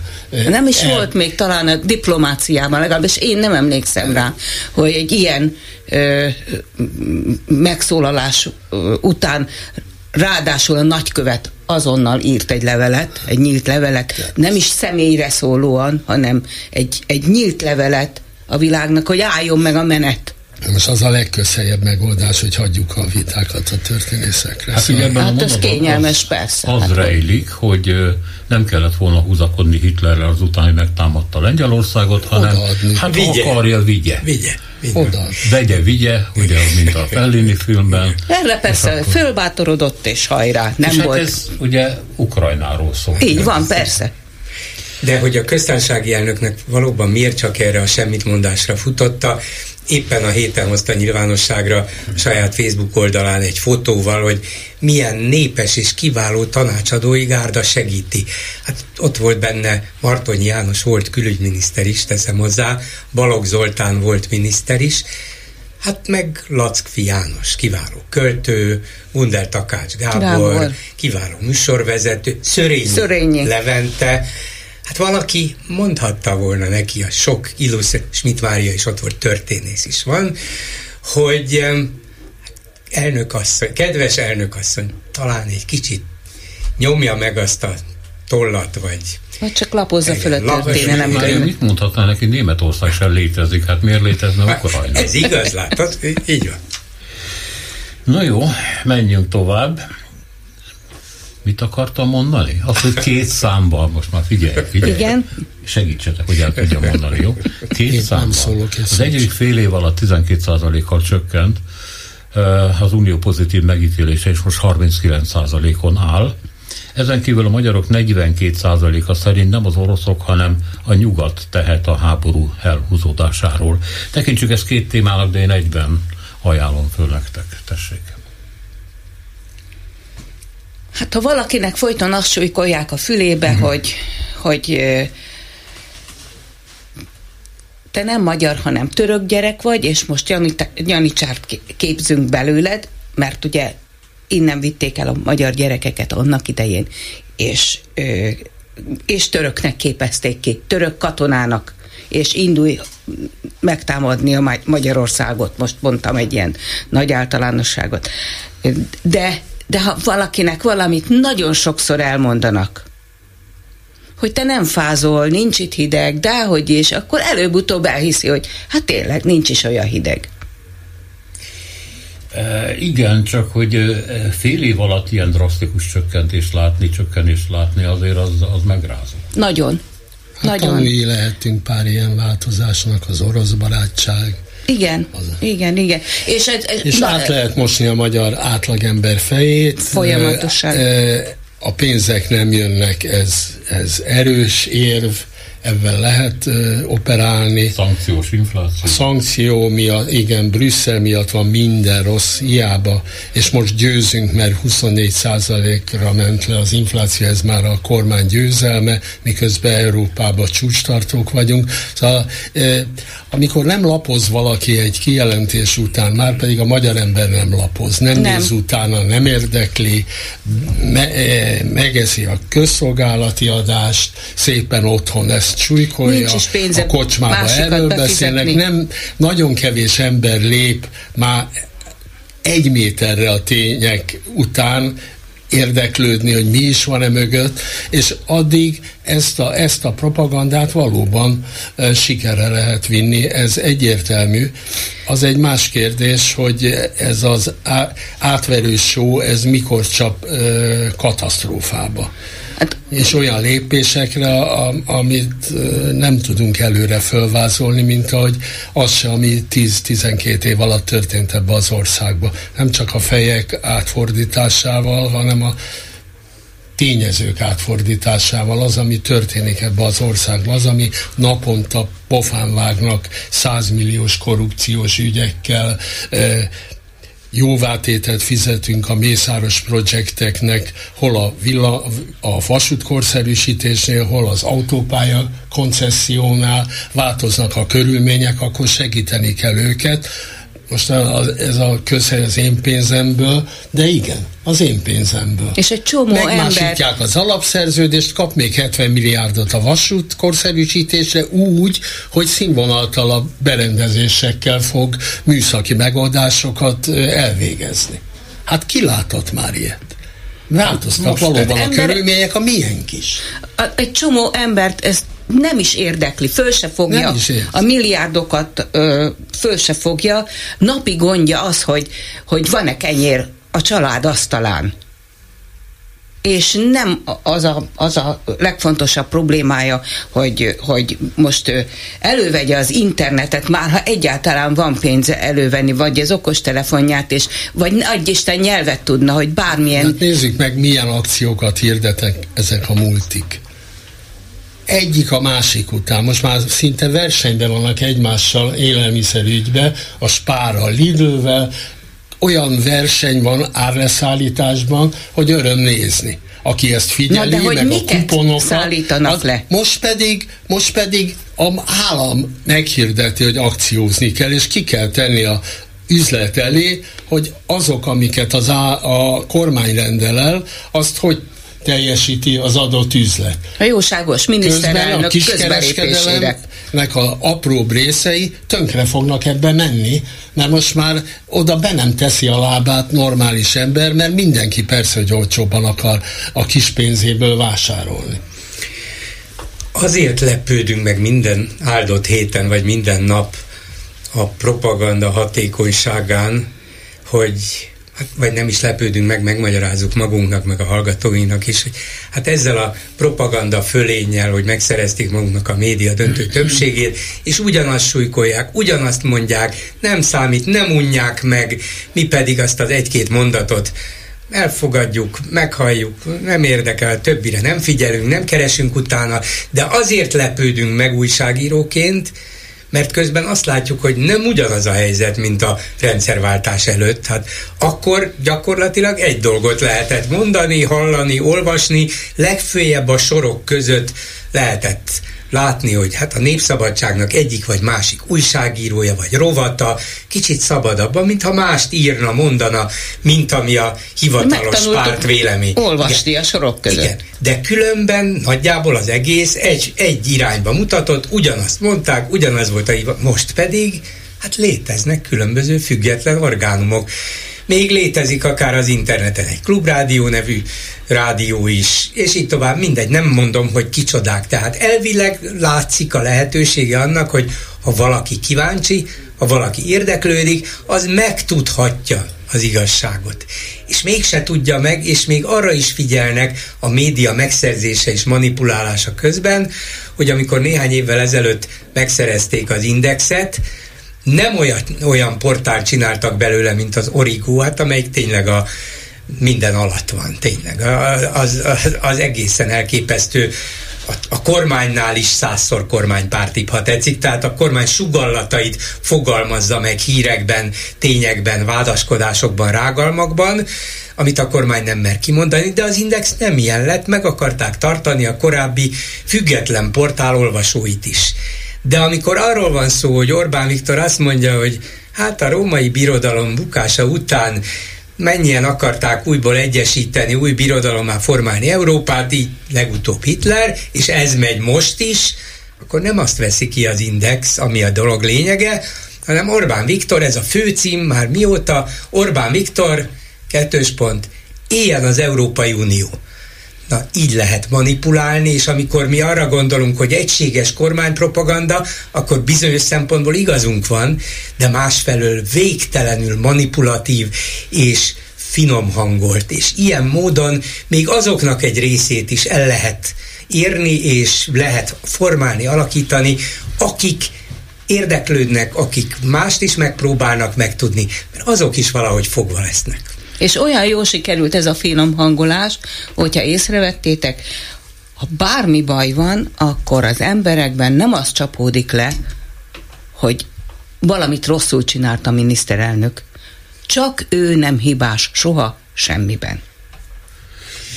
Hát önkritika sincs az egész kormányra, nem jellemző, tehát nem pusztán. A kabinet sem tud hibázni, mert minden, mindenkire, a Gyurcsánytól a Brüsszelig, a szankcióktól az amerikaiakig mindenki bűnös abban, hogy ma ez a gazdasági helyzet jellemző Magyarországra, és ez az elszigeteltség.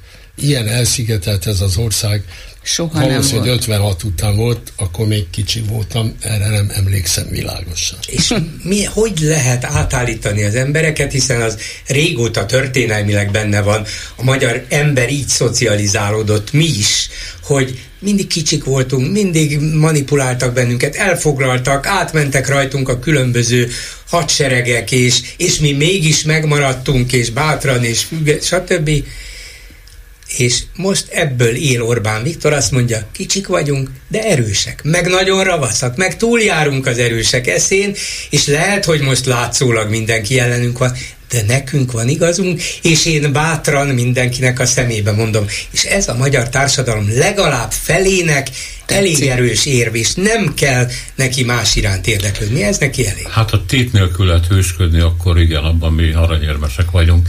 De van itt más dolog is, a mi ámulatunk mögött, ugye két korszakról van szó, nem föltétlenül összehasonlítható, de nekünk úgy tűnt a kádárizmus hát általam belátható részében, hogy ez a társadalom erősen nyugatpárti. Nyugatra akart menni, a nyugati áruk érdekelték, valamilyen szinten a középosztályt, a nyugati eszmék, a nyugati irodalom, stb. És nem vettük észre, hogy az első kiáramlás miért történt, hát a gorenyért történt, és a nyugat az, mint a bőség jelképe jelent meg a magyarok többsége számára. Elfelejtettük ugyanis, hogy nyugat ellenesség is létezett mindig a magyar társadalomban, csak ez a rendszerváltással úgy elnyomódott valahogy, és most előhívták. Létezett, előhívták, felerősítették, és a magyar társadalom egyre inkább Amerika ellenes, nyugat ellenes, nagyon nagy mértékben. Ezt gondoltam, még hozzáteszem, mert Ez, ez, így, ez így van, és ezek a korifeusok, akik ezt bőszen hirdetik, egészen véletlenül a Gardató mellett meg Londonba vesznek lakást, a gyerekeiket nyugati egyetemekre járatják, nem Tajikisztánba, de ezt a magyar ember nem szondázza le, hogy valami ellenmondásnak kellene. Értünk hoznak áldozatokat. Hurrá! Nem Nézzétek meg a... a gyerekeinktől a helyet a moszkvai egyetemeken. Uh-huh mert nincs benne az Erasmus programban, ez csak azért van. De egyébként megérjük be azzal, ami van. Én a minap láttam egy plakátot, a, ha már az árcsökkentésekről beszéltünk, az egyik nagy áruházlánc ünnepi WC papírt ajánl a vásárolók. De hát ezt már Eszterházi óta tudjuk, hogy a mi WC papírunk kemény. Persze, hogy olcsó. Jó, hát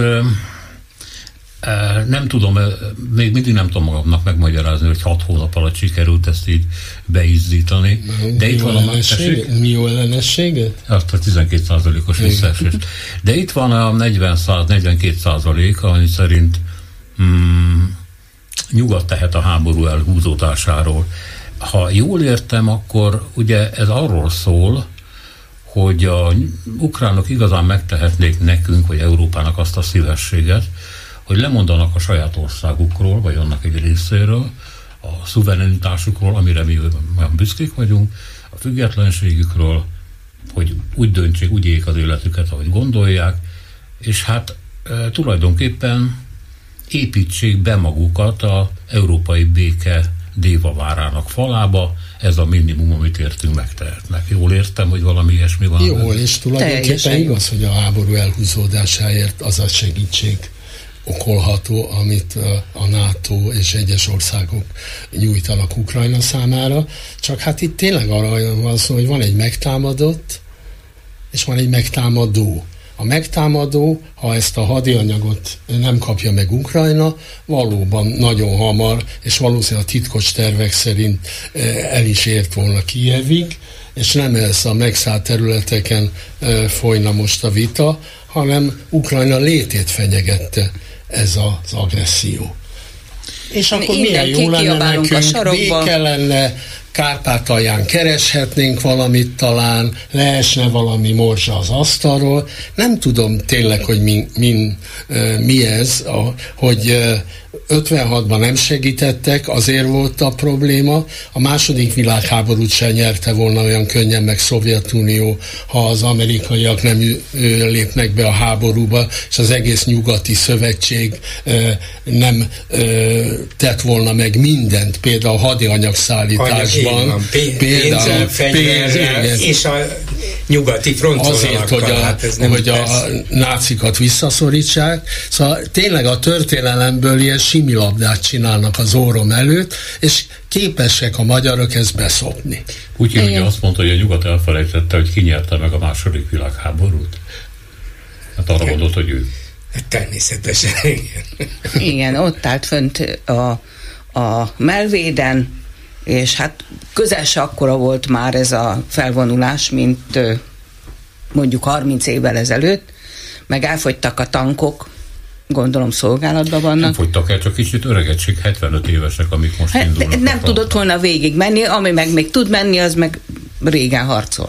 Azt soha nem fogjuk megtudni, hogyha nem támadja meg Szovjetuniót a német csapatok, akkor mi történt volna azzal az alkuval, amit ugye mindenki tud ma, hogy a Ribbentrop milyen alkut kötött, amit Hitler nem tartott be, ugyanúgy agresszió részese volt a nagy Szovjetunió, és bizony valóban a legnagyobb áldozatot hozta azért a győzelemért, aminek a részese. De az, hogy elfeledkezni a, azokról a e, társakról, akik nélkül nem nyerte volna meg ezt a borzalmas háborút, az tényleg hamisítás ugyanúgy, hogy hagyjuk az ukránokat békén, aztán vigyék el a balhét, és akkor béke lesz, meg nyugalom.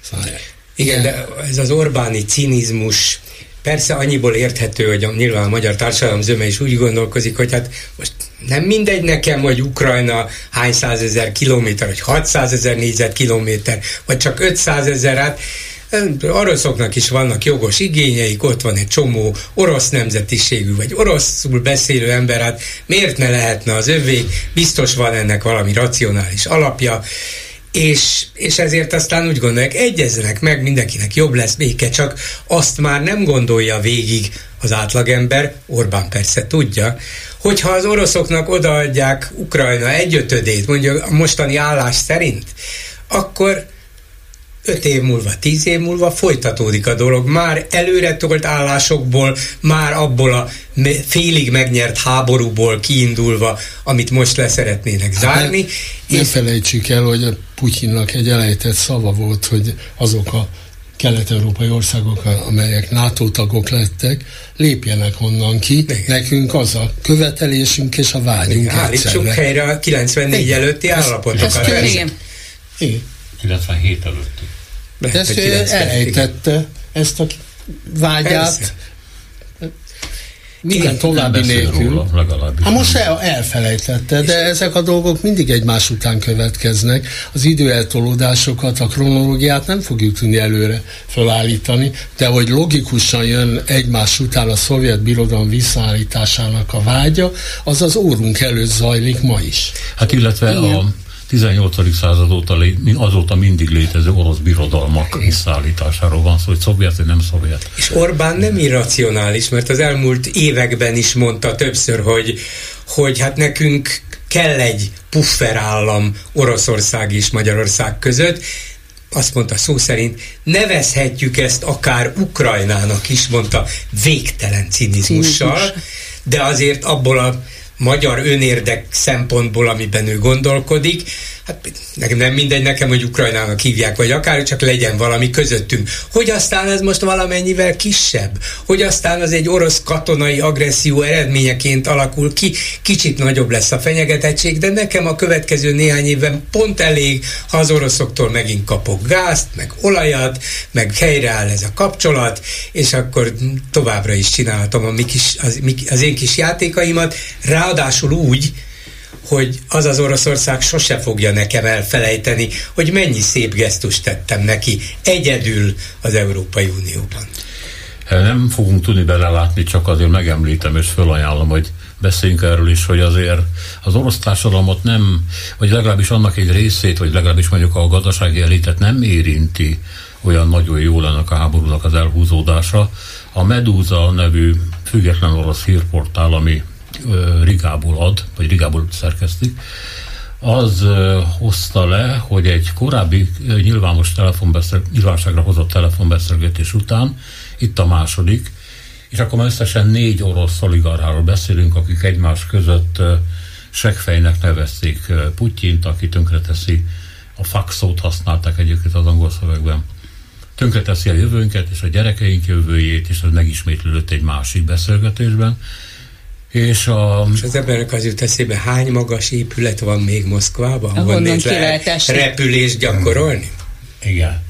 És az egyik orosz hírportának sikerült megszólítani egy volt titkos szolgálati tisztet, aki azt mondta, hogy igen, ezek természetesen vannak, egyre inkább, csak már nem telefonon, hanem a konyhában beszélik meg, de a hangulat Putyin ellen az egyre erősebb ezekben a körökben.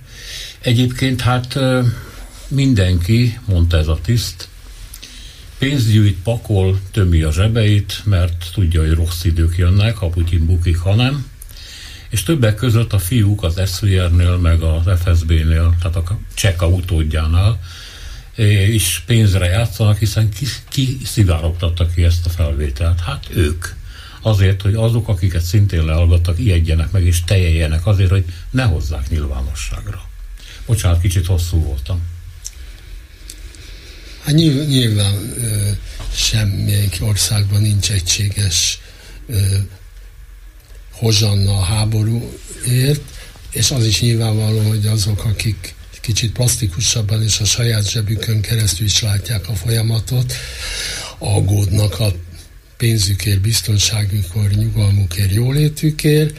Én ezt nem tartom egyelőre olyan veszélynek, amelyik Putyin nagyon is keményen körülbástyázott hatalmát veszélyeztetnék.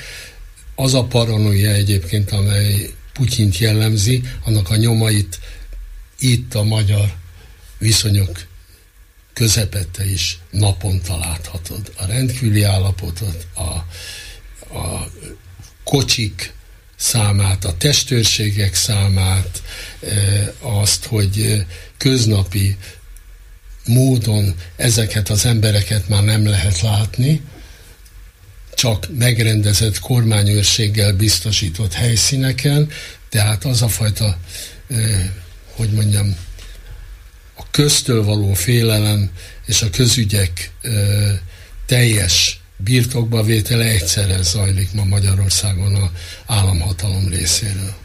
De ahogy Simicska Lajos ma már nem létezik, Orbán Viktor viszont nagyon is, szerintem ugyanez a helyzet Oroszországban is. Ott is létezik Biztos. Orbán Viktor. Biztos. Így van.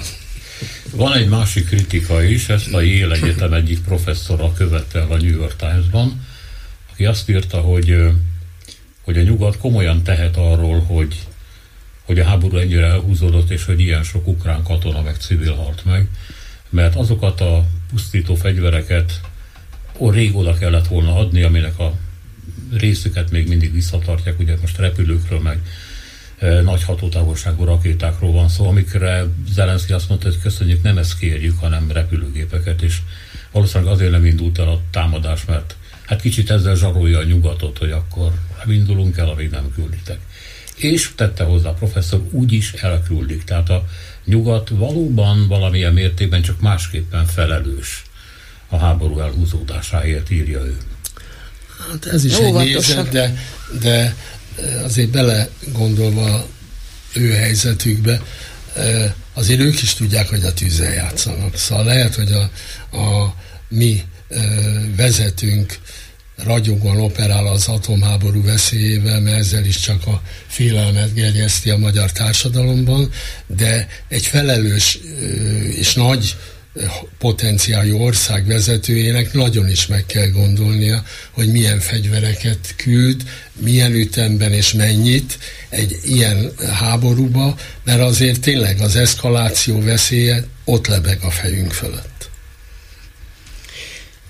Így van, úgyhogy szerintem az, hogy, és ráadásul ugye rengeteg véleményt lehet olvasni, azért, ha visszagondolunk az elmúlt több mint egy évre, kiváló katonai szakemberek volt, ilyen-olyan parancsnokok is képesek voltak egymásnak homlok egyenest eltérő, ellentmondó véleményeket, határozott megállapításokat tenni, amelyeket utólag hát kénytelenek voltak módosítani, vagy ezért, vagy azért. Az oroszok három hét alatt győznek, három nap alatt győznek, három hónap alatt győznek, sok minden volt, mondom, hozzáértő emberektől azt gondolom, hogy senki nem tudja pontosan, talán még a Fehérházban sem, ők milliószor több dologról tudnak, mint mi, de azért azt már nem biztos, hogy ők is felfogják, hogy vagy igazán van pontos információjuk arról, hogy és mennyire van erő és, és elszántság az ukrán haderőben, az ukrán társadalomban. Lehet, hogy Zelenszky sincs ezzel tisztában. Ma még teljes az egység, hogy ellenállunk és győzni akarunk, és lehet, hogy egy idő után bekövetkezik valamilyen hangulatváltás, amit sokkal később fognak majd észlelni, mert a hatásai később lesznek érezhetők, és akkor egyszer csak fogy a támogatás, vagy porlik szét a támogatás, és hiába küldenek ilyen vagy olyan fegyvereket, azt már nem lehet úgy felhasználni, mint ahogy. Szóval a lényeg az, hogy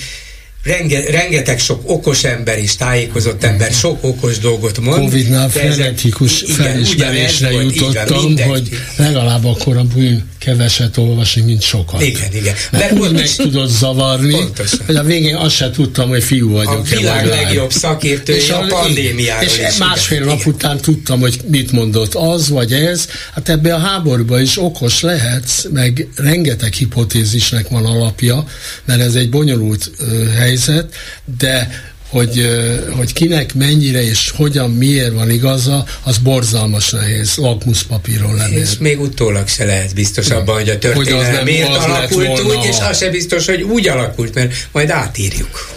Minden esetre abban sem vagyok egészen biztos, hogy itt a magyar katonai vezetés mindent tud ami Ó, a nato történik. Azt nem tudom. Már nem kötik az Nem orrunkra. kötik az orrunkra. Nem csak De azért egy fontos dolgot a vezérkari főnök közölt, Tehát, hogy szitja módon kell hozzáállni a hadseregépítéséhez. Ez itt a 21. században ez egy... Már úgy úgy hogy a tegeszfényesítés az nem tartozik bele a modern harcművészetbe, hát lehetséges. Bár e- e- ezzel együtt is, nem most nem akarok ezen gúnyolódni, mert nem tudom, hogy mire gondol.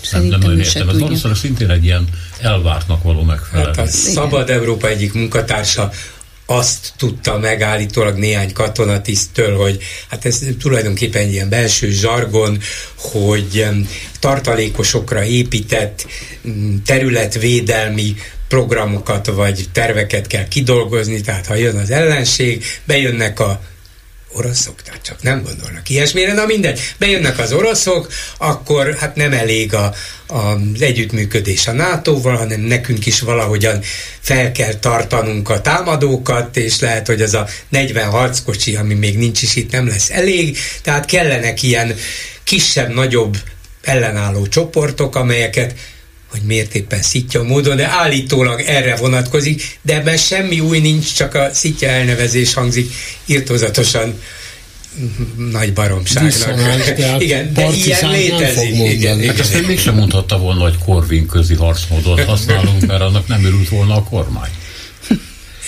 No jó, hétfőtől jön egy európai parlamenti delegáció, pontosabban az Európai Parlament egyik szakbizottságának a delegációja, amely hát azt nézi, hogy Magyarország mennyire felel meg a jogállami követelményeknek, hogy használja fel a pénzeket, illetve hát megpróbálnak így előre menekül megnézni, hogy hogy fogja majd jól felhasználni a pénzeket. A Klubrádiónak nyilatkoztak a műsor első felében, és azt mondták, hogy hát nem látnak pozitív jeleket, tehát mintha a kormány nem akarna megfelelni az elvárásoknak, és hát így mi lesz ezzel a pénzzel, aminek a bejövetelét, ha már az oroszok bejöveteléről szó volt, azt ígérik nekünk 2022. júniusa óta Navracsics akkor kezdte ezt a visszatérő. Hát én csak ilyen kakuk van. Minden órában kiugrik, és azt mondja, Lenin, Lenin. A mindjárt szerint, mindjárt igen. Jön, igen. Hát eddig nem jött. Na jó, ez van. Nem is fog. Nem is fog? Nem. Ha az unió múlna, akkor jönne. Csak nekem egyre inkább az a benyomásom, hogy mintha Orbán szándékosan nem akarná. Talán a pénzt akarja, de abban nem akar belemenni, hogy engedjen. Bizonyos dolgokban igen, bizonyos dolgokban nem, majd az én feltételeim alapján adjátok.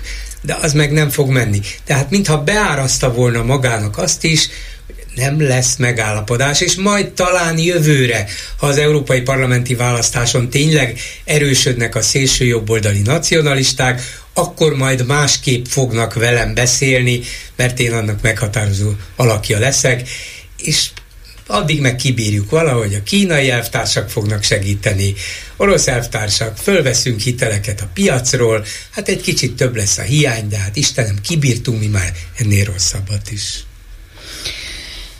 nem tudom megjósolni, hogy ah. mi jön és hogyan, mert jó ideig Orbán még annak is ellenállt, hogy kölcsönt vegyen fel az Uniótól, nekünk arra nincs szükségünk, aztán most hirtelen bejelentette, hogy mégis szükség volna, mert hát azért a kamatfeltételek nem ugyanazok.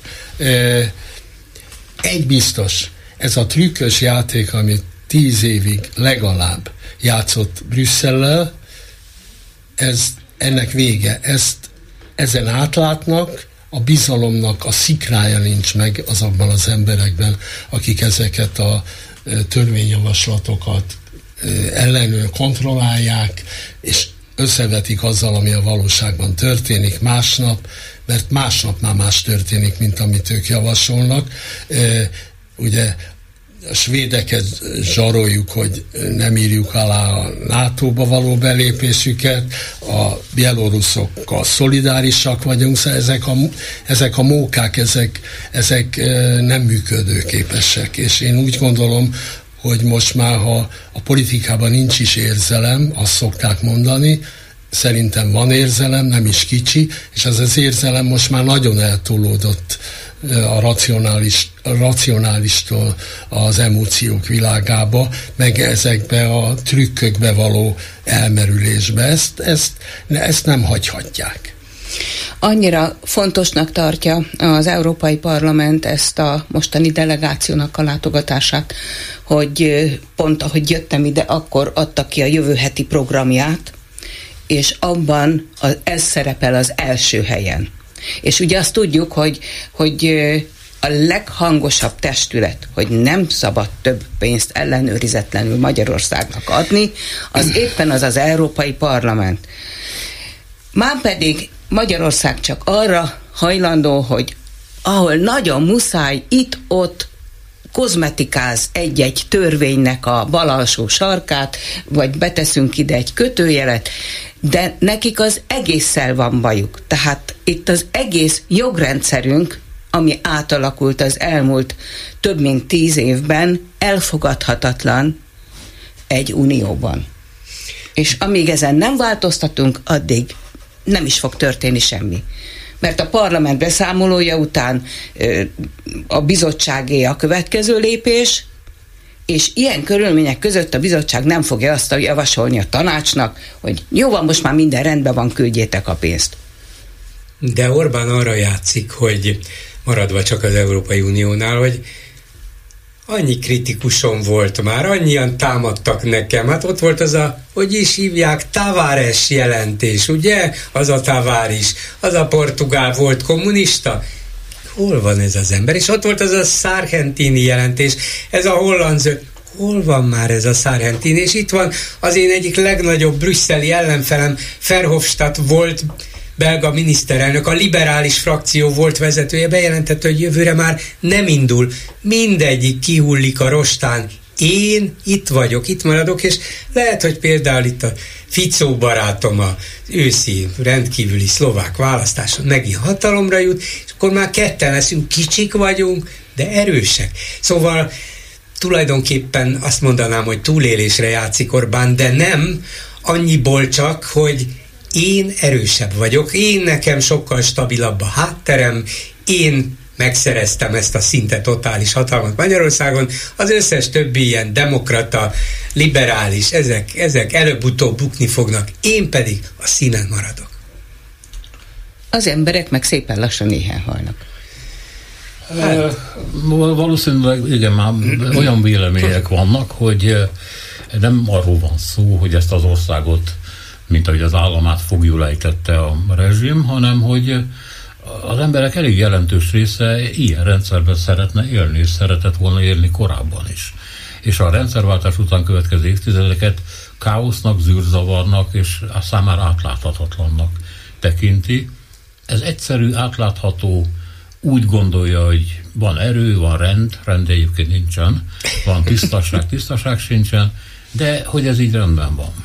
Hát úgy szocializálódtak az emberek, hogy megmondták nekik, hogy mi a jó. És volt egyfajta biztonságérzetük. Ma az embereknek nincs biztonságérzete. De nem Mindenki nincsen. szorong. Akár bevaj, az, akinek egy kicsi esze van, meg depláni szorong. De érzi mindenki, hogy valami nincs rendben. És hogyha azt mondják, hogy Brüsszel, akkor elhiszi, hogy ja, hát akkor Brüsszel. Nem az, én. Az Orbáni politikának is van egy olyan része, hogy mindenkinek odaadni, ami neki kell. Ő nagyon is operál a leszakadókkal, mert nincs vele dolga. Közmunka, ilyen-olyan manipuláció a falvakban ezerrel működik, a hatalmi központok kiépültek, és ne felejtsük el, hogy az a betagozódás, ami 2013-ig jellemzi ezt az országot, az nagyon is magasfokú. Nincs alternatíva, az emberek, akik egyről kettőre akarják jutni, kénytelenek betagozódni ebbe a rendszerbe. Nemrég még bolykottálni akarták a CBA-t, ma már nem a CBA-t nem bolykottálják, hanem azokat a cégeket, vállalkozásokat, ahol abszolút jelen van a NER. Ott vannak és alá dolgoznak. Hát ezzel a jó hírrel fejezzük be a műsort.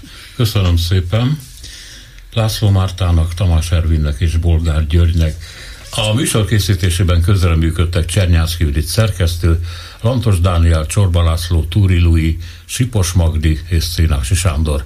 Szombaton este 6 a műsor második részét a Klubrádió YouTube csatornáján megnézhetik. Köszönjük a figyelmüket, minden jót! A hetes stúdiót a Klubrádió közéleti politikai magazinját hallották.